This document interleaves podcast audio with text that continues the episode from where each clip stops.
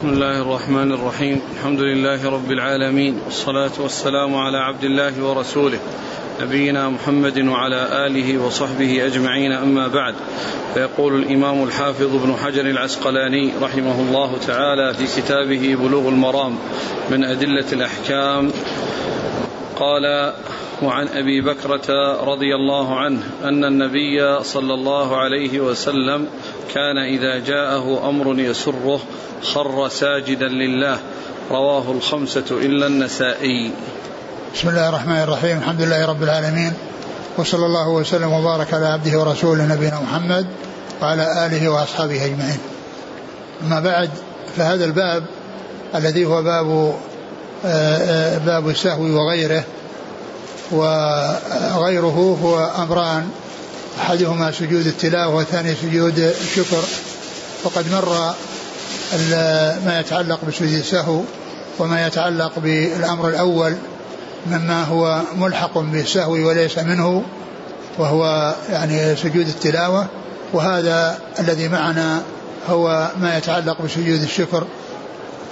وقد أورد فيه المصنف رحمه الله أحاديث الأول حديث أبي بكر أبي بكرة رضي الله عنه أن النبي صلى الله عليه وسلم إذا جاءه أمر يسره خر لله خر لله ساجدا يعني خر ساجدا شكرا لله عز وجل على هذا الذي هذا الذي حصل له وهذا الأمر الذي سره عليه الصلاة والسلام.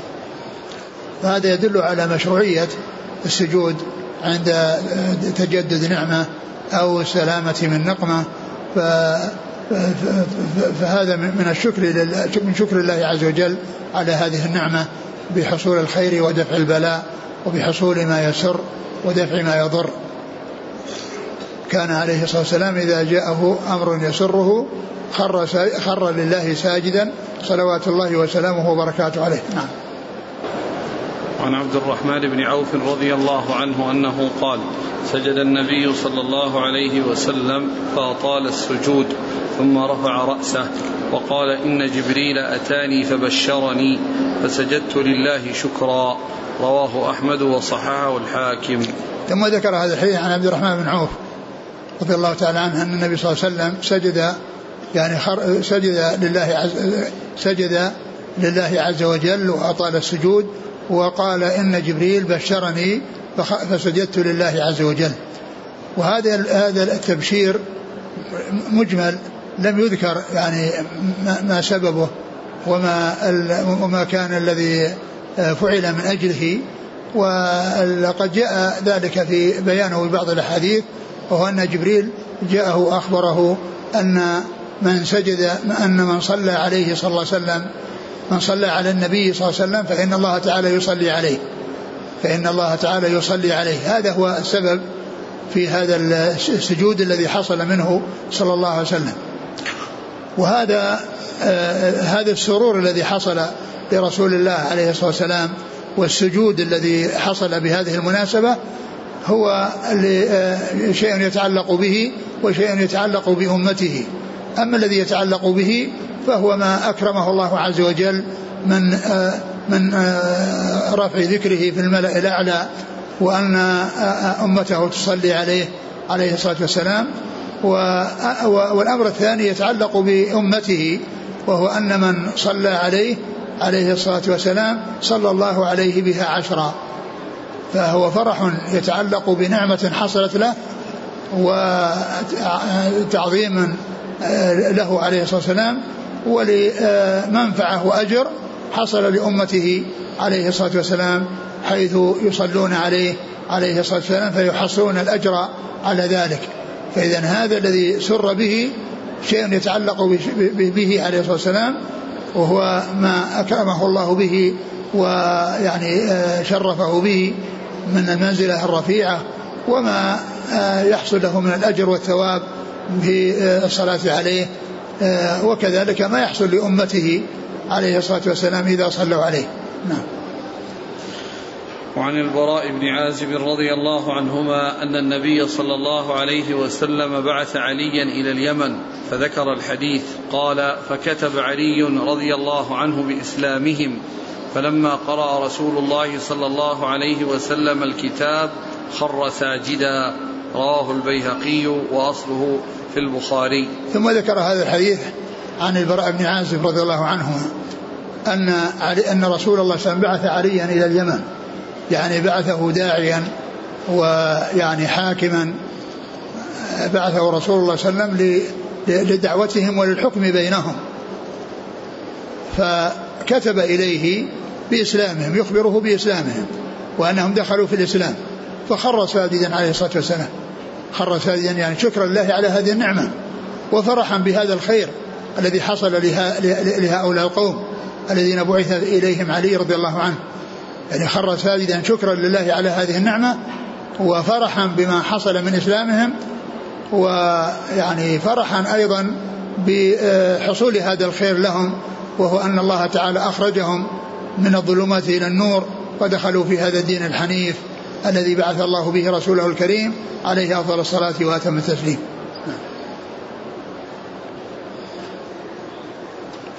قال رحمه الله تعالى باب صلاة التطوع. عن ربيعة بن كعب الأسلمي رضي الله عنه أنه قال قال لي النبي صلى الله عليه وآله وسلم سل. فقلت أسألك مرافقتك في الجنة. فقال أو غير ذلك؟ فقلت هو ذاك. قال فأعني على نفسك بكثرة السجود. رواه مسلم. ثم قال باب التطوع. والتطوع هو النوافل والمستحبات يعني التي تكون في الصلوات كالرواتب وكالوتر وكصلاة الضحى وغير ذلك من المستحبات التي آه، هي غير واجبة. والتطوع يكون بالصلاة ويكون بالصدقة ويكون بالصيام ويكون بالحج. يعني كل يكون كل هذا كل هذا يدخل تحت التطوع. ولكنه هنا تطوع بالصلاة. لأن الباب يتعلق بالصلاة وبيتعلق بأحكام الصلاة فهو خاص في الصلاة. ولكنه يعني التطوع يكون بالصلاة ويكون بالزكاة الصدقة ويكون بالصيام ويكون بالحج. ويكون بالحج. يعني ليس الأمر يعني خاصا بالصلاة ولكن الترجمة هي تتعلق بالصلاة لأن لأنها من جملة أبواب الصلاة من جملة الأبواب المتعلقة بالصلاة. ف يعني فهي من الأمور المستحبة ولكن بعض هذه المستحبات بعضها آكد من بعض. بعضها آكد من بعض. وقد شرع الله عز وجل لعباده أن يأتوا بالفرائض وأن يحرصوا على الإتيان بالنوافل وأن النوافل فيها زيادة درجاتهم وفيها أيضا آه، كون إذا حصل منهم نقص في فرائضهم فإنه يكمل آه، ذلك النقص بالفرائض بالنوافل يكمل ذلك النقص بالنوافل. ثم أورد أحاديث أولها حديث حديث كعب. ربيعة. ربيعة ابن كعب رضي الله تعالى عنه وكان خادما للنبي صلى الله عليه وسلم وكان من خدمة النبي عليه الصلاة والسلام فالرسول عليه الصلاة والسلام أراد أن يكافئه على هذا الجهد وهذا الذي يقوم به من خدمته فقال سل يعني سلني شيئا يعني أعمل على تحقيقه لك. فقال أسألك مرافقتك في مرافقتك في الجنة. وهذا يدل على همم الصحابة رضي الله عنهم وعلى علو هممهم وعلى يعني آه، حرصهم على الخير وحرصهم على سعادة الدنيا والآخرة. فالذي سأله أن يكون مرافقا للنبي صلى الله عليه وسلم في الجنة. يريد أن يكون مع النبي عليه الصلاة والسلام في الجنة. فقال أو غير ذلك يعني كان تسأل عن شيء غير هذا؟ قال هو ذاك يعني ما عندي إلا هذا. هذا اللي يريده. لأنه يريد يعني آه، دخول الجنة وأن يكون مرافقا للنبي صلى الله عليه وسلم كما كان مرافقا له في الدنيا وملازما له لخدمته فإنه يحب أن يكون معه ملازما له في آه، في الجنة آه، يتمتع فيها ويشاهد النبي صلى الله عليه وسلم فيها ويكون مع النبي عليه الصلاة والسلام. وهذا يدلنا على على هذه الهمة العالية والرغبة الصادقة والحرص على يعني إيثار الآخرة على الدنيا وأن أنه حرص على أن يحصل شيئا في الجنة ويحصل شيئا في الدار الآخرة لأن دار الآخرة هي دار البقاء. بخلاف الدنيا فإنها دار الفناء. وقد جاء عن علي رضي الله عنه كما في صحيح البخاري يعني في في كتاب الرقاق قل إن الدنيا إن الدنيا قد ارتحلت مدبرة وإن الآخرة قد ارتحلت مقبلة ولكل منهما بنون فكونوا من أبناء الآخرة ولا تكونوا من أبناء الدنيا فإن اليوم عمل ولا حساب وغدا حساب ولا عمل. والرسول عليه الصلاة والسلام يعني بعدما يعني انتهى إلى أن هذا الرجل لا يريد إلا الآخرة وأنه يريد مرافقته في الجنة أرشده إلى سبب من أعظم الأسباب التي توصل إلى الجنة. فقال أعني على نفسك بكثرة السجود. أعني على نفسك بكثرة السجود. ومعلوم أنها أن, أن هذا الذي أمر به من كثرة السجود إنما هو في النوافل لأن الفرائض هذه لا بد منها. ولازمة لكل أحد. ويعاقب من أخل بها ويثاب من فعلها يثاب الفاعل ويعاقب التارك. أما التطوعات فيثاب الفاعل ولا يعاقب التارك. التطوعات والنوافل يثاب فيها الفاعل ولا يعاقب التارك. ف فالمقصود إرادة باب التطوع. قال عني على نفسك بكر السجود. لأن هذا هو الذي يتفاوت فيه الناس. أما الفرائض فهي مطلوبة لكل أحد من كل أحد. ليست خاصة بأحد دون أحد وإنما هي مطلوبة من الجميع ومن فعلها أجر ومن لم يفعلها فإنه يأثم. أما النوافل من فعلها أجر ومن لم يفعلها لا إثم عليه. ومن لم يفعلها لا إثم عليه. قال إني على بكذا السجود والمراد بالسجود الصلوات. ليس السجود فقط يعني يسجد الإنسان ويكرر السجود. ما جاء شيء يدل على هذا وإنما السجود يراد به الصلاة. لأن وخص السجود لأنه أهم شيء فيها ولأن فيه كمال الذل والخضوع لله عز وجل الذي يكون الإنسان يعثر وجهه لله بالتراب فيضع, فيضع أشرف شيء فيه وهو, وهو وجهه يضعه على التراب خضوعا لله سبحانه وتعالى. وخشوعا له سبحانه وتعالى. فإذا عبر عن الصلوات بالسجود عبر عن الصلوات عن الصلوات النوافل بأن السجود بكثرة السجود. فعني على نفسك بكثرة السجود. وخص السجود كما قلنا لأنه أشرف شيء في الإنسان يوضع عليه يعني يوضع على الأرض. أشرف شيء في الإنسان يوضع على الأرض. ولهذا قيل لأماكن العبادة مساجد يعني من أجل السجود. ولأنه يسجد في المساجد وخص السجود لأنه هو الذي يكون فيه تمام الخضوع وتمام أيضا استيعاب جزء من الأرض. لأن المصلي أحوال أحواله في الصلاة أربعة إما قائم قبل الركوع وبعده وإما ساجد وإما راكع وإما جالس بين السجدتين أو في التشهدين. فالرسول عليه السلام خص من هذه الأربعة السجود. قال أعني على نفسك بكثرة السجود. وذلك الإنسان يقال في العبادة مساجد لأن أنه يكون عليها سبعة. يعني اليدان والوجه والجبهة ومعه الأنف والركبتان وأطراف القدمين. فيكون مستغلا للبقعة في الصلاة بهذه الهيئة. بخلاف القيام فإنه ما فيه إلا رجليه في الأرض. والركوع ما فيه إلا رجليه في الأرض وفي الجلوس ما فيه إلا يعني بعضه في الأرض مقدم يعني مقدمه مؤخر إذا كان جالسا ولكن السجود يكون الأعضاء السبعة كلها موجودة وفيها أشرفها وأعظمها وهو الوجه الذي يضعه على الأرض آه، خضوعا وخشوعا لله سبحانه وتعالى. نعم. وعن ابن عمر رضي الله عنهما أنه قال حفظت من النبي صلى الله عليه وسلم عشر ركعات ركعتين قبل الظهر وركعتين بعدها وركعتين بعد المغرب في بيته وركعتين بعد العشاء في بيته وركعتين قبل الصبح متفق عليه. وفي رواية لهما وركعتين بعد الجمعة في بيته. ولمسلم كان إذا طلع الفجر لا يصلي إلا ركعتين خفيفتين.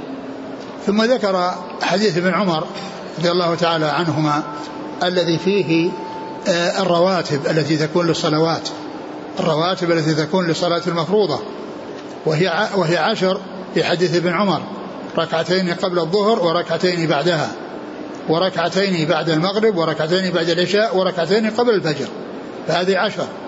وقد جاء في حديث عائشة أم حبيبة 12 12 ركعة وذلك بزيادة ركعتين مع قبل الظهر. فيكون أربعا قبل الظهر وثنتين بعدها وثنتين بعد المغرب وثنتين بعد العشاء وثنتين قبل الفجر فيكون 12 ركعة. هذه الرواتب المتعلقة بالصلوات المفروضة وهي يفعلها الإنسان إذا كان يصلي صلاة تامة. أما إذا قصر فإنه لا يأتي بالرواتب. إذا كان يقصر الصلاة كان مسافرا ويقصر الصلاة الرباعية فيصلي ركعتين فإنه لا يأتي بالرواتب. ولهذا قال ابن عمر لو كنت مسبحا يعني متنفلا لأتممت. لو كنت مسبحا أي متنفلا لأتممت. فلا يؤتى بالرواتب مع القصر وإنما يأتي يؤتى بها مع التمام. إيش قال؟ قال حفظت من النبي. بعد بعد بعد بعد العشر. ركعتين قبل الظهر وركعتين بعدها وركعتين بعد المغرب في بيته. وركعتين بعد العشاء في بيته وركعتين قبل الصبح. وفي رواية هذه هذه عشر. نعم وفي رواية لهما وركعتين بعد الجمعة في بيته. وفي آه، رواية لهما يعني وركعتين بعد الجمعة في بيته. وقد جاء في الجمعة أن الإنسان يصلي ثنتين أو أربعة. ثنتين أو أربعة. وأنه جاء أنه يصلي الثنتين في بيته. فيعني الإنسان مخير بأن يأتي بين الثنتين ويأتي بين الأربعة أو يأتي بالأربعة نعم. ولمسلم كان إذا طلع الفجر لا يصلي إلا ركعتين خفيفتين. ولمسلم أنه يعني لا يصلي إذا طلع الفجر إلا ركعتين خفيفتين. ما في تعدد نوافل إذا دخل الفجر بعد بعد الأذان للمسجد قام يصلي إلى أن إلى أن تحصل الإقامة. لا ليس كذلك. هذا ما جاء عن رسول الله. صلى الله عليه وسلم وإنما يصلي ركعتين خفيفتين هذه السنة. فلا تكرر النوافل يعني بعد طلوع الفجر وإنما يصلى ركعتان فقط. نعم. وعن عائشة رضي الله عنها أن النبي صلى الله عليه وسلم كان لا يدع أربعا قبل الظهر وركعتين قبل الغداة. رواه البخاري. ثم ذكر الحديث عن عائشة. وفيه أنه كان لا يدع أربعا قبل الظهر وركعتين قبل الغداة يعني قبل الفجر. وهذا يعني يدلنا على تأكد يعني هذه الرواتب قبل الظهر وقبل الفجر لأنه قبل الظهر يعني أنه قد مضى وقت طويل بعد صلاة الفجر فيكون فيه صلاة الضحى ويكون فيه يعني هذه الأربع التي تكون بعد الزوال يعني وقبل الظهر. وهذا كما هو معلوم جاء في حديث عائشة اللي هي أربعا قبل الظهر وفي حديث حبيبة كما سيأتي. وثنتين قبل الغداة قبل قبل قبل الغداة قبل صلاة الفجر. فهذا يدل على تأكد هاتين هاتين الراتبتين قبل الفجر وقبل الظهر. نعم. وعنها رضي الله عنها أنها قالت لم يكن النبي صلى الله عليه وسلم على شيء من النوافل أشد تعاهدا منه على ركعتي الفجر متفق عليه. ولمسلم ركعة الفجر خير من الدنيا وما فيها. ثم ذكر هذا الحديث هذين الحديثين يتعلقان بفضيلة ركعتي الفجر وأن الرسول صلى الله عليه وسلم ما كان يعني يدع أن يصلي ركعتين إذا طلع إذا طلع الفجر التي هي يعني قبل الصلاة. ركعتان خفيفتان قبل الصلاة فهي آكد النوافل. آكد النوافل هي والوتر. يعني آكد النوافل الوتر وركعة الفجر. فكان النبي صلى الله عليه وسلم لم يكن يدع أي كان محافظا ملازما. ولهذا هاتان الركعتان حتى في السفر حتى في السفر يؤتى بها. ولا تترك. ومعلوم أن هاتين الركعتين تأتي مع صلاة غير مقصورة التي هي الفجر ركعتان. فيعني فهذا يعني فهي من الرواتب التي يحافظ عليها في الحضر والسفر. بخلاف الرواتب الأخرى فإنه يحافظ عليها في الحضر ولا يحافظ عليها في السفر ولا يؤتى بها في السفر. لا يؤتى بها في السفر حين يقصر. نعم وعن أم حبيبة أم المؤمنين رضي الله عنها أنها قالت سمعت النبي صلى الله عليه وسلم يقول من صلى اثنتي عشرة ركعة في يوم وليلة بني له بهن بيت في الجنة رواه مسلم.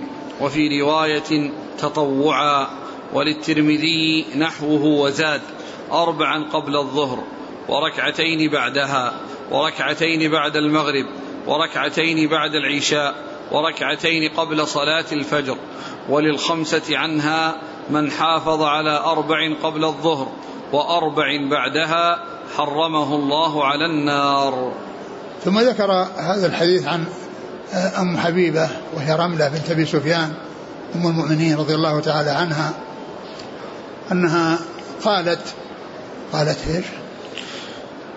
من قال صلى الله عليه وسلم من صلى اثنتي عشرة ركعة في يوم وليلة بني له بهن بيت في الجنة.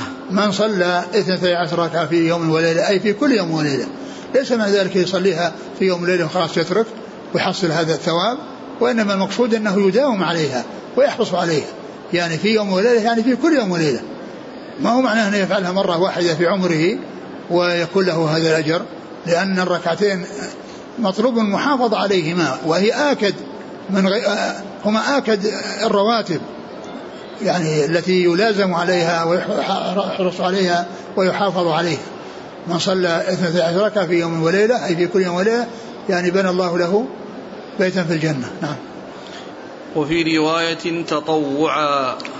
وفي رواية تطوعا يعني معلوم أن أن هذه الرواتب وهذه لأن الصلوات خمس هذه المفروضة والباقي تطوع نعم وللترمذي نحوه وزاد أربعا قبل الظهر وركعتين بعدها وركعتين بعد المغرب وركعتين بعد العشاء وركعتين قبل صلاة الفجر.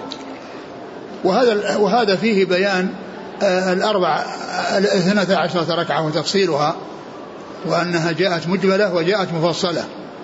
هي مفصلة كما جاءت في حديث آه، حديث يعني عائشة وحديث أم حبيبة فيها اثنتا عشر مفصلة وحديث ابن عمر فيه اثنتا عشرة مفصلة. نعم. حديث ابن عمر قال عشر ركعات. نعم عشر ركعات مفصلة. نعم. وللخمسة عنها من حافظ على أربع قبل الظهر وأربع بعدها حرمه الله على النار. وهذا أيضا فيه يعني فضيلة التنفل قبل الظهر وبعد الظهر وأن من حافظ على أربع قبل الظهر وأربع بعدها حرمه الله على النار وهذا يدلنا على يعني في أمر زايد يعني يتعلق بال بالرواتب وأن أنه بعد الظهر يعني يكون أربعا كما كان قبل الظهر أربعا وإن فعل اثنتين يعني ف يعني ف آه، كما جاء في حديث آه، ابن عمر يعني بعد الظهر وإن جاء ركعتين بعد الظهر كما في حديث عمر وحديث يعني آه، عائشة وحديث عائشة وحديث أم حبيبة عائشة في بعض الطرق وحديث أم حبيبة.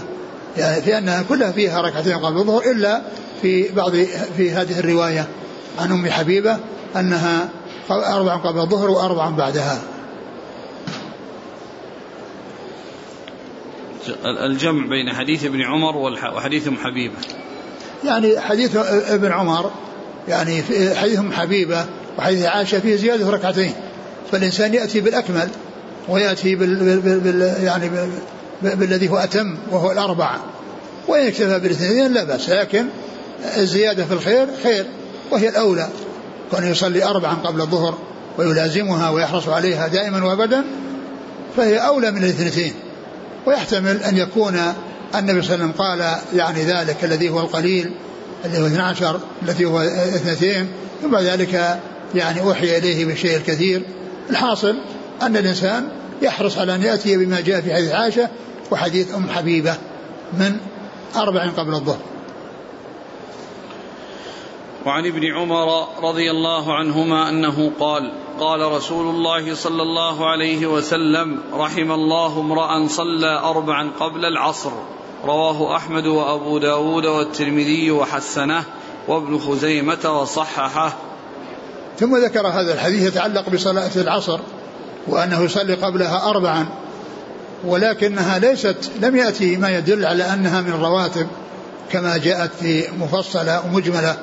ومفصلة في حديث ابن عمر وحديث عائشة وحديث أم حبيبة وأنها يعني آه، تابعة للصلوات.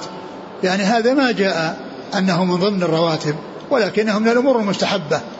الأمور المستحبة وأن من صلى رحم الله من صلى قبل العصر أربعة.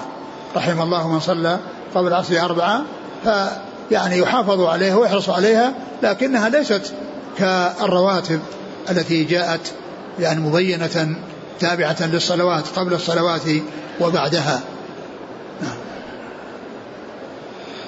وعن عبد الله بن مغفل المزني رضي الله عنه عن النبي صلى الله عليه وعلى آله وسلم أنه قال صلوا قبل المغرب صلوا قبل المغرب. ثم قال في الثالثة لمن شاء. كراهية أن يتخذها الناس سنة. رواه البخاري. وفي رواية لابن حبان أن النبي صلى الله عليه وآله وسلم صلى قبل المغرب ركعتين. ولمسلم عن أنس رضي الله عنه قال كنا نصلي ركعتين بعد غروب الشمس وكان النبي صلى الله عليه وسلم يرانا فلم يأمرنا ولم ينهنا. ثم ذكر حديث عبد الله المغفل رضي الله عنه. الذي فيه ان أنه قال صلوا قبل المغرب. صلوا قبل المغرب ثم قال لمن شاء. يعني أنها ليست من السنن المؤكدة ولكنها من المستحبات. وقال خشية أن يتخذها الناس سنة. يعني يظنون أن هذا شيئا لازما وأنه يعني آه، يداوم عليه. فإنها ليست كالرواتب التي آه، جاء يعني جاءت الأحاديث فيها. ومعلوم أن الإنسان وقد جاء في بعض الروايات بين كل أذانين صلاة بين كل أذانين صلاة يعني بين الأذان والإقامة لأن المقصود بالأذانين الأذان والإقامة وبينهما صلاة يعني من كان جالسا في المسجد فإنه إذا أذن لأي صلاة يقوم ويتنفل يقوم ويتنفل لقوله بين كل أذانين صلاة. وهذا يدلنا على يعني أن الصلاة قبل المغرب استحبابها لكنها ليست من الرواتب وإنما الراتبة بعد المغرب لأنها هي التي داخلة تحت العدد في حديث ابن عمر وحديث عائشة وحديث أم حبيبة. وأما قبل المغرب فلم يأتي فيها شيء على أنها من الرواتب ولكنه أرشد عليه الصلاة والسلام إلى أنه يؤتى بها و وقال بين كل أذانين صلاة. وقوله بين كل أذانين صلاة هذا يدل على أن الإنسان إذا كان في المسجد وأذن فإنه يستحب له أن يقوم ويصلي ركعتين. لقوله بين كل أذانين صلاة. فيصلي قبل المغرب ويصلي قبل العشاء ويصلي قبل العصر و وأما في الظهر والفجر فقد جاء ما يدل على أنها لها رواتب قبلية. في رواتب قبلية يعني للظهر والفجر. وأما الصلوات الأخرى العصر والمغرب والعشاء ليس لها رواتب قبلية. ليس لها رواتب قبلية إلا أنه جاء يعني في يعني هذا الحديث ما يدل على أنه يصلى بين بين كل أذان وإقامة. بين كل أذان وإقامة. نعم. وهذا وهذا هذه السنة اجتمعت فيها وجوه وجوه ظهور السنة ومعرفة السنة. لأن سنة الرسول صلى الله عليه وسلم تعرف بالقول والفعل والتقرير. ولهذا السنة أو الحديث الحديث عن رسول الله صلى الله عليه وسلم يعني تعريفه عند المحدثين أو السنة سنة الرسول عليه الصلاة والسلام تعريفه عند المحدثين ما أضيف إلى النبي صلى الله عليه وسلم من قول أو فعل أو تقرير. ما أضيف إلى النبي صلى الله عليه وسلم من قول أو فعل أو تقرير أو, أو, أو وصف خلقي أو خلقي وهذه الصلاة التي قبل المغرب اجتمعت فيها الأمور الثلاثة ففيها الفعل ففيها القول صلوا قبل المغرب. وفيها الفعل رأيت النبي صلى الله يصلي قبل المغرب ركعتين. وفي التقرير لأن الصحابة كانوا إذا أذن المؤذن المغرب ابتدروا السواري وصاروا يتنفلون. والرسول صلى الله عليه وسلم يراهم ويقرهم. فإذا اجتمعت فيها أوجه ثبوت السنة الثلاثة. لأن السنة تثبت بقول قول الرسول صلى الله عليه وسلم أو فعله أو تقريره. بكونه يرى شيئا يفعل بحضرته ويسكت عليه فإنه يعتبر سنة. لأنه لو كان يعني غير سائغ لنبه عليه لأنه لا يقر على باطل صلى الله عليه وسلم. إذا فعل بحضرته شيء وهو غير صحيح لا يقر عليه. فدل فإذا فعل شيء بحضرته وأقر عليه فهو من وجوه الوجوه التي تعرف بها السنة. ومن المسائل التي اجتمعت فيها هذه الأمور الثلاثة إعفاء اللحى فإنه اجتمع فيها القول والفعل والتقرير. فالرسول ففعله قوله يعني أحكوا الشوارب وأعفوا اللحى قال أرخوها وقال وفروها. وفعله كان عليه السلام يعني آه يعني آه شعره يعني كثيف وكان آه يعني كثير الشعر عليه الصلاة والسلام. وهذا فعله. وأما إقراره فقد كان أصحابه رضي الله عنهم وأرضاهم أصحاب لحى ويراهم ويقرهم على ذلك. فاجتمعت في في في في إعفاء اللحى أوجه ثبوت السنة ثلاثة واجتمع في سنة المغرب القبلية السنة القبلية المغرب أوجه ثبوت السنة الثلاثة. نعم. ثم قال في الثالثة لمن شاء كراهية أن يتخذها الناس سنة. نعم يعني يظنون أنها لازمة وأنها يحافظ عليها. وفي رواية لابن حبان أن النبي صلى الله عليه وسلم صلى قبل المغرب ركعتين. نعم.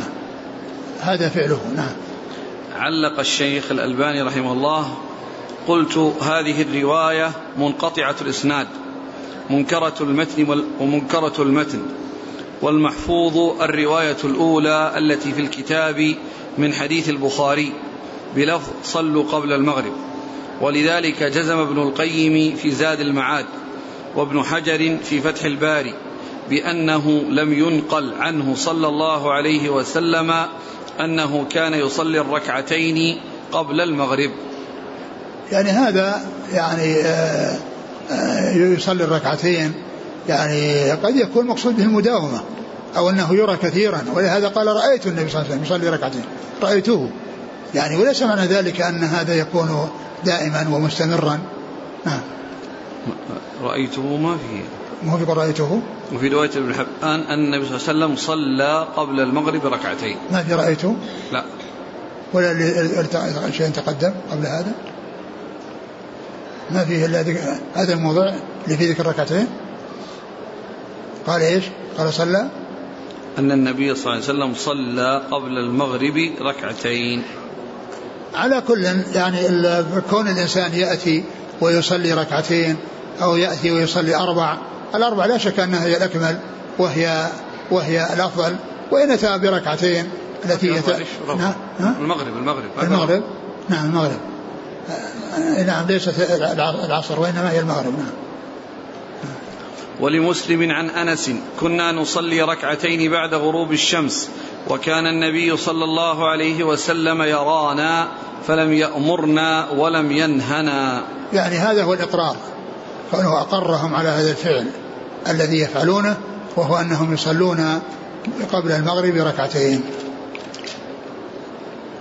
وعن عائشة رضي الله عنها أنها قالت كان النبي صلى الله عليه وسلم يخفف الركعتين اللتين قبل صلاة الصبح حتى إني أقول أقرأ بأم الكتاب؟ متفق عليه. ثم ذكر هذا الحديث عن عائشة رضي الله عنها وهو النبي صلى الله عليه وسلم كان يخفف الركعتين قبل صلاة الصبح حتى أقول يعني في نفسي يعني هل قرأ فاتح الكتاب؟ يعني لخفتها. معلوم أنه يقرأ فاتح الكتاب ويقرأ معها قل هو الله أحد وقل أولئك الكافرون ويقرأ يعني آه، أحيانا بعض الآيات من سورة البقرة ومن سورة النساء ولكنها يصليها يصليها خفيفة يخففها وقولها حتى أقول هل قرأ؟ يعني آه، مبالغة في التخفيف.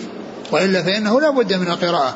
ولا يمكن أن يكون يعني آآ آه، آآ يعني حصل منه عدم القراءة يعني أو عدم إكمال القراءة وإنما المقصود به التخفيف وأنه كان يخففها جدا. لأن هذا التعبير يفيد شدة التخفيف فيها. وعن أبي هريرة رضي الله عنه أن النبي صلى الله عليه وآله وسلم قرأ في ركعتي الفجر قل يا أيها الكافرون وقل هو الله أحد رواه مسلم. وهذا الذي حصل في الركعتين لصلاه الفجر من تخفيفهما مثله صلاة الفجر نفسها في يوم في ليلة مزدلفه لأنه كان يصليها في أول وقتها حتى يقول هل طلع الفجر؟ يعني يعني مبالغة أنه من حين دخل أنه حصلت من حصلت منه الصلاة. ثم ذكر هذا الحديث في الذي يقرأ به في هاتين الركعتين. وهما سورة الإخلاص سورتان خفيفتان. قل يا أيها الكافرون وقل هو الله أحد. وعن عائشة رضي الله عنها أنها قالت كان النبي صلى الله عليه وآله وسلم إذا صلى ركعتي الفجر اضطجع على شقه الأيمن. رواه البخاري. نعم. وعن أبي هريرة رضي الله عنه أنه قال قال رسول الله صلى الله عليه وآله وسلم إذا صلى أحدكم الركعتين قبل صلاة الصبح فليضطجع على جنبه الأيمن. رواه أحمد وأبو داود والترمذي وصححه. ثم ذكر هذين الحديثين المتعلقين بالاضطجاع بعد ركعتي الفجر. والرسول صلى الله عليه وسلم كان يعني إذا صلى الركعتين لأنه كان يقوم الليل ويطيل قيام الليل وإذا يعني قرب الفجر فإنه يعني آه يعني آه يعني آه يعني ينتهي وإذا طلع الفجر صلى ركعتين ثم اضطجع لحصول الارتياح بعد طول القيام في الليل. وللتهيؤ للصلاة التي تطال فيها القراءة وهي صلاة الفجر. وكان النبي صلى الله عليه وسلم يفعل ذلك في بيته ولم يأتي عنه فعله في المسجد.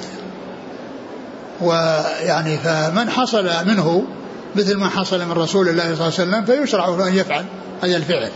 وأما من لم يحصل له وإنما قام من نومه مع الأذان ثم صلى ركعتين, ركعتين في بيته فلا يضطجع. لأن الذي حصل من رسول الله صلى الله عليه وسلم من أجل الارتياح بعد تعب والاستعداد لسورة طويلة أو لقراءة طويلة لأن صلاة الفجر تطال فيها القراءة. والحديث الثاني الذي فيه أنه يعني أمر بأن يضطجع بعد صلاة بعد الركعتين هذا الحديث تكلم فيه بعض أهل العلم. وقالوا إنه لا يثبت عن رسول الله صلى الله عليه وسلم. أما الفعل فهو ثابت وأما القول فإنه يعني لم يثبت. وأما بالنسبة للمسجد وكون الناس يعني يضطجعون في المسجد فهذا هذا يعني لم يأتي شيء يدل عليه أو يوضحه. و وأما في في البيت فالرسول فعلها في البيت لكن من كان فعل مثل فعل الرسول صلى الله عليه وسلم واحتاج إلى راحة بعدها طول القراءة في الليل وبعد طول القيام في الليل ويستعد ويتهيأ لصلاة الفجر التي فيها طول القراءة فله ذلك. نعم. وعن ابن عمر رضي الله عنهما أنه قال قال رسول الله صلى الله عليه وآله وسلم صلاة الليل مثنى مثنى فإذا خشي أحدكم الصبح صلى ركعة واحدة. توتر له ما قد صلى متفق عليه. وللخمسة وصححه ابن حبان بلفظ صلاة الليل والنهار مثنى مثنى وقال النسائي هذا خطأ. ثم ذكر ما يتعلق بصلاة الليل وأنها تكون مثنى مثنى يعني ثنتين ثنتين ويسلم من كل ركعتين. فهذا هو معنى مثنى. وإذا خشي الإنسان الفجر أتى بركعة توتر ما مضى يعني أنه يكثر من الصلاة ويطيل من الصلاة ولا يتقيد بعدد. وقد جاء النبي صلى الله عليه وسلم في حديث عائشة أنه ما كان يزيد في رمضان ولا على غيره ولا في غيره على 11 ركعة. ما كان يزيد ولكنه يعني ما جاء شيء يدل على المنع. بل إن هذا الحديث وقول صلاة الليل مثنى مثنى فإذا خشي يدل على أن الأمر في ذلك واسع الإنسان لا يصلي له أن يصلي 11 ويصلي أكثر وله أن يصلي أقل. ولكنه إذا خشي الفجر فإنه يقطع صلاته وينهي استمراره في الصلاة ويصلي الوتر حتى لا يطلع عليه الفجر لأن الوتر ينتهي بطلوع الفجر. وإذا فات الإنسان وتره وقراءته صلاته بالليل فقد جاءت السنة عن رسول الله صلى الله عليه وسلم كما في صحيح مسلم أنه يصلي من النهار أي من الضحى 12 ركعة.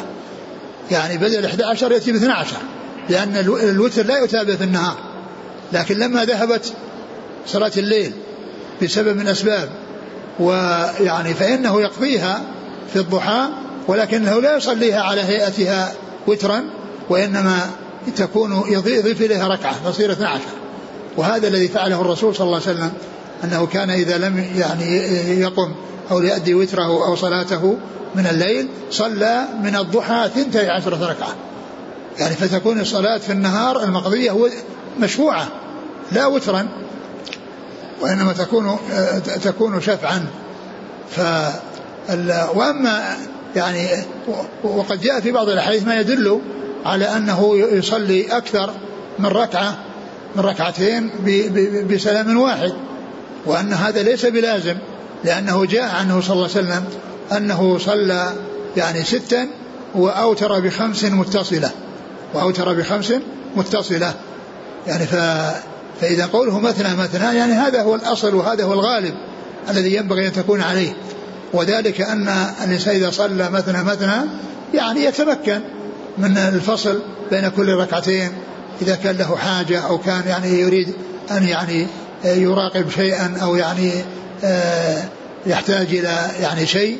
فإنه يتمكن من كونه بعد كل ركعتين يحصل ما يريد بخلاف ما إذا كان الصلوات مجتمعة ومتكررة. فإن هذا هو الأولى اللي هو ثنتين ثنتين.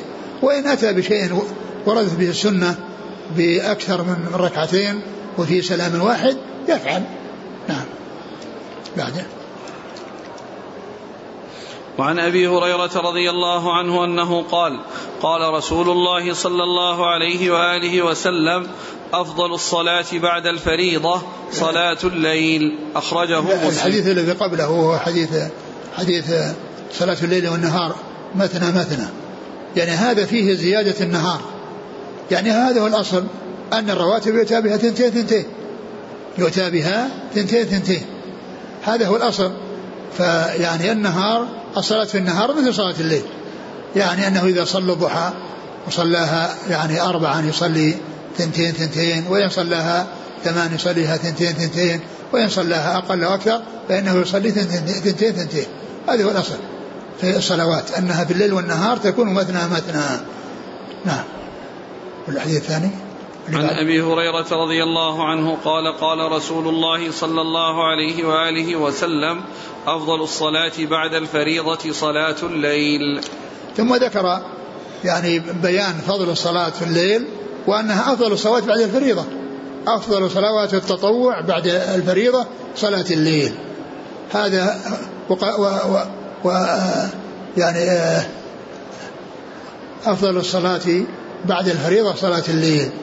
يعني فهذا يدل على فضلها وعلى تمييزها على غيرها وذلك لأنها في الوقت الذي يكون فيه الناس ناموا وفي وقت النوم فهو يصلي ويخشى لله عز وجل في وقت الناس فيه نيام. نعم. وعن أبي أيوب الأنصاري رضي الله عنه أن رسول الله صلى الله عليه وآله وسلم قال الوتر حق على كل مسلم. من أحب أن يوتر بخمس فليفعل ومن أحب أن يوتر بثلاث فليفعل ومن أحب أن يوتر بواحدة فليفعل. رواه الأربعة إلا الترمذي وصححه ابن حبان ورجح النسائي وقفه. وهذا الحديث يتعلق بالوتر وأنه من آكد الرواتب وآكد النوافل. من آكد النوافل الوتر. وهو كونه يصلي من الليل يعني آه، ويختم صلاته بواحدة كما جاء في الحديث مثنى مثنى فإذا خشي الصبح أتى بركعة وتر ما مضى. يعني يصلي الليل ويأتي يختمه بركعة وسواء صلى يعني قليلا أو كثيرا فيختمه بركعة وأقل الوتر ركعة. يعني ولكن كون الإنسان يحرص على أن يكون يزيد وأدناها يعني الكمال ثلاث. لا شك أن هذا هو الذي ينبغي وإن صلى ركعة واحدة كفت كما جاء عن عن معاوية رضي الله عنه عن ابن عباس أنه لما بلغه أن معاوية أوتر بركعة وقال إنه لفقيه إنه لفقيه أثنى عليه رضي الله تعالى عنه رضي الله عنهما وأرضاهما. ف يعني آه، من شاء أن يوتر بركعة فعل ومن شاء أن يوتر بثلاث فعل ومن شاء أن يوتر بخمس فعل ومن شاء أن يوتر بما هو أكثر من ذلك فعل والرسول صلى الله عليه وسلم كان يعني الذي يحرص عليه الذي جاء عنه كثيرا 11 وجاء عنه 13 وجاء عنه سبع. أقل شيء جاء عنه سبع وأكثر شيء جاء عنه 13 وأكثر ما جاء عنه 11 ركعة. نعم. الوتر حق على كل مسلم. الوتر حق يعني ليس ليس معنى ذلك أنه فرض وأنه لازم. لأن الفروض خمسة. لا ليس زي... ليس هناك زيادة عليه. ليس هناك أكثر من خمس صلوات مفروضة. وما زاد على ذلك فهو تطوع. والوتر من التطوع. ولكنه حق يعني هذا يفيد تأكيده. وأن هذا من الأمور التي يحرص عليها ويحافظ عليها. ولهذا النبي عليه الصلاة والسلام ما كان يترك الوتر ولا ركعتي الفجر لا في الحضر ولا في السفر. صلوات الله وسلامه وبركاته. فليس معنى ذلك أنه أنه أنه حق أنه واجب وأنه يعني من يتركه يعني يأثم. الذي فرضه الله خمس صلوات في اليوم والليلة ما زاد عليها فهو تطوع. والتطوع يثاب فاعله ولا يعاقب تاركه.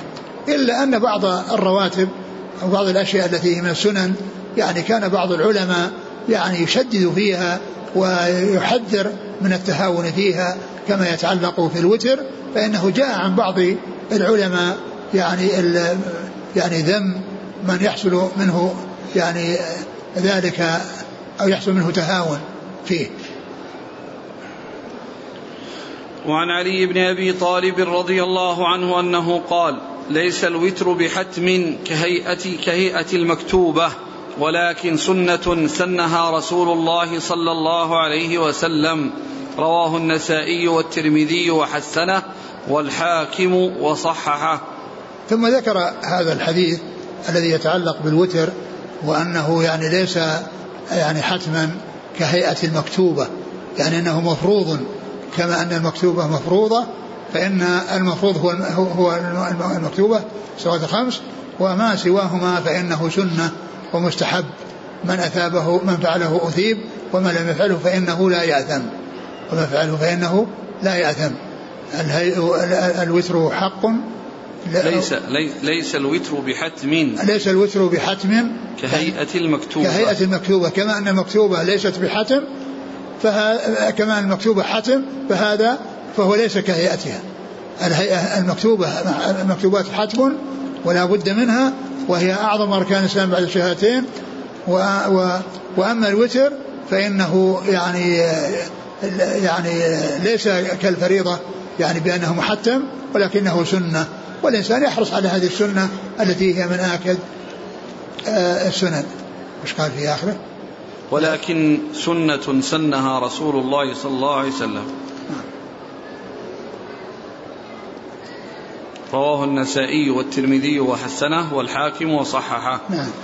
وعن جابر رضي الله عنه أن رسول الله صلى الله عليه وسلم قام في شهر رمضان ثم انتظروه من القابلة فلم يخرج وقال إني خشيت أن يكتب عليكم الوتر رواه ابن حبان.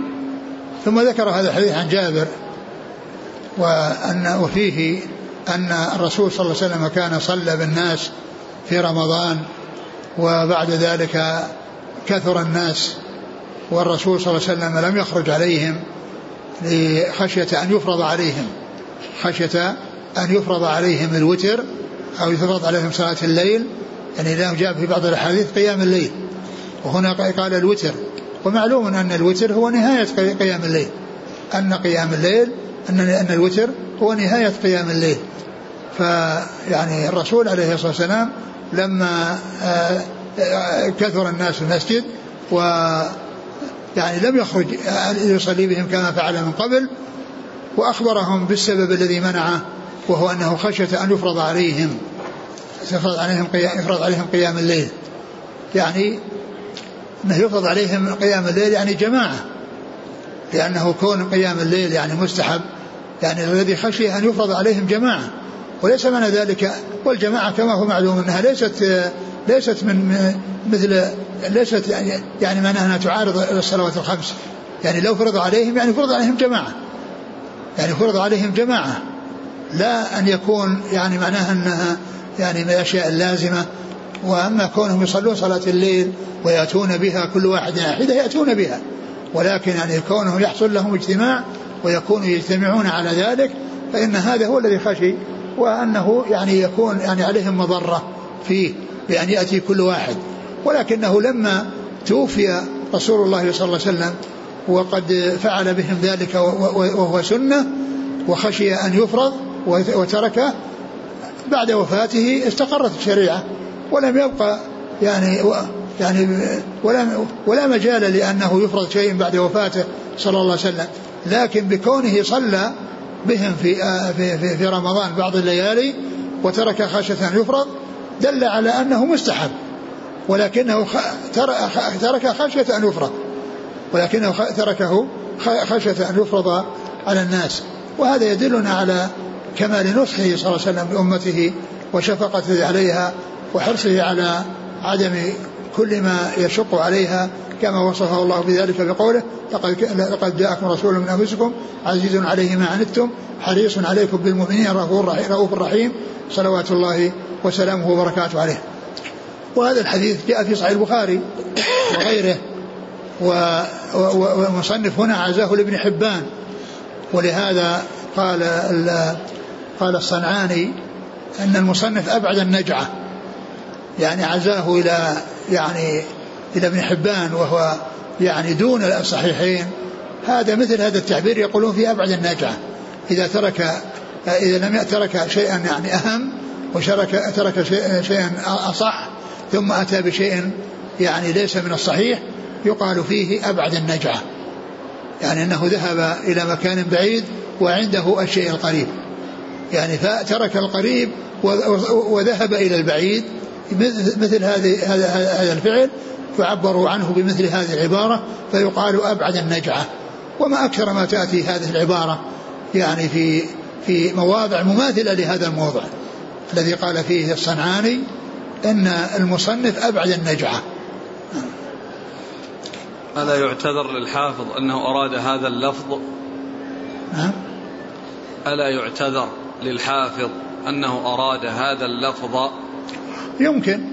يمكن أن يكون يعني أراد هذا اللفظ ويعني ويمكن أنه يعني حصل منه يعني سهو أو ذهول عن الشيء الذي هو أصح منه عندما كتب الكتاب لأن في التخريج قال ابن عدي في الكامل غير محفوظ والحديث في البخاري من حديث عائشة بلفظ أن تفرض عليكم واللفظ شو هذا؟ إني خشيت أن يكتب عليكم الوتر. هذا اللي عندنا؟ نعم. يعني يفرض ويكتب بمعنى واحد. وعن خارجة بن حذافة رضي الله عنه أنه قال قال رسول الله صلى الله عليه وسلم إن الله أمدكم بصلاة هي خير لكم من حمر النعم. قلنا وما هي يا رسول الله؟ قال الوتر. ما بين صلاة العشاء إلى طلوع الفجر. رواه الخمسة إلا النسائي وصححه الحاكم وروى أحمد عن عمرو بن شعيب عن أبيه عن جده نحوه. والله تعالى أعلم وصلى الله وسلم وبارك على عبده ورسوله نبينا محمد وعلى آله وأصحابه أجمعين. جزاكم الله خيرا وبارك الله فيكم. ألهمكم الله الصواب وفقكم للحق شفاكم الله وعافاكم ونفعنا الله بما سمعنا غفر الله لنا ولكم وللمسلمين. أجمعين. آمين آمين. يقول الأخ هل يمكن الشهادة لربيعة بن كعب الأسلمي رضي عنه بالجنة من منطلق هذا الحديث؟ يرجع يرجى له ذلك. هل يلزم الوضوء لسجود التلاوة والشكر؟ لا ليس بلازم. ليس بلازم لأنه لا لا تكبير فيه ولا سلام فيه. وهل يسجدان في وقت النهي؟ يعني هي كما هو معلوم يعني هي من العلماء يقولون ليست ليست صلاة. يعني أن الصلاة لابد فيها من وضوء وهذه لا يلزم فيها الوضوء. لا يلزم فيها الوضوء. إذا صلى العبد كل يوم ثنتي عشرة ركعة يبنى له بيت في الجنة. يعني كل يوم بيت جديد آخر.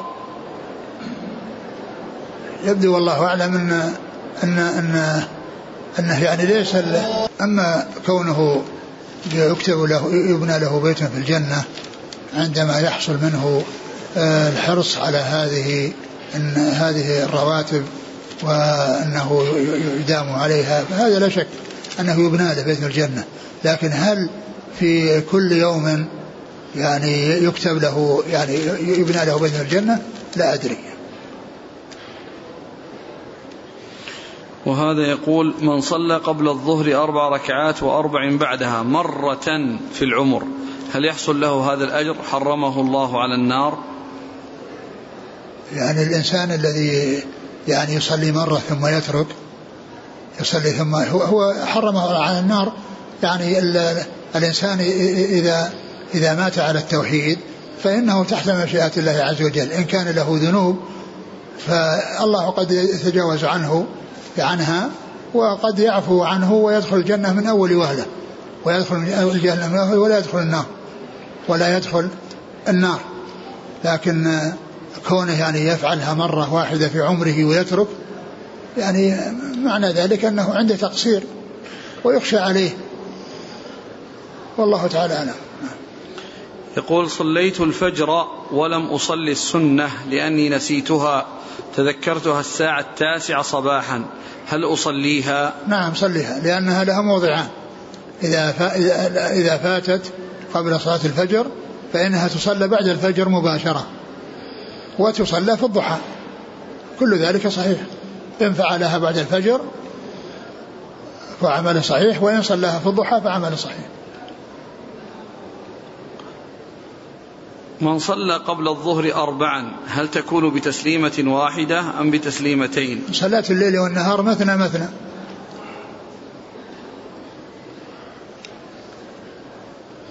ما الفرق بين السنن والرواتب؟ السنن أعم من الرواتب لأن الرواتب متعلقة بالصلوات سابقة أو لاحقة. وأما السنن فإن أمرها واسع تدخل تحتها الرواتب ويدخل غيرها مثل صلاة الضحى وقيام الليل. هذه قالها سنن. وأما ما يتعلق بالصلاة سابقا أو لاحقا فإن هذا هو الذي يقال رواتب قبلية أو بعدية. تنبهون على الدرس؟ نعم. نعم. غدا فيه درس إن شاء الله. يقول السائل ما هي أفضل الحالات في الصلاة السجود أم القيام؟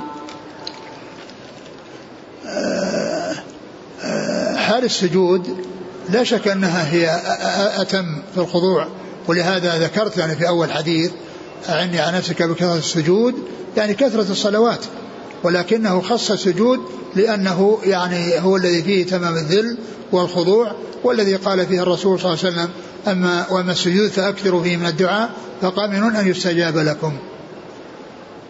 من صلى في يومه ثنتي عشرة ركعة تطوعا كالضحى وقيام الليل غير الرواتب. هل له هذا الفضل؟ بني له بيت في الجنة؟ لا هو ال يعني ال الحديث يعني آه، جاء فيما يتعلق بالرواتب.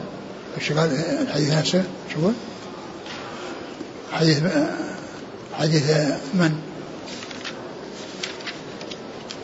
من صلى اثنتي عشرة ركعة في يوم وليلة بني له بهن بيت في الجنة. حديث من؟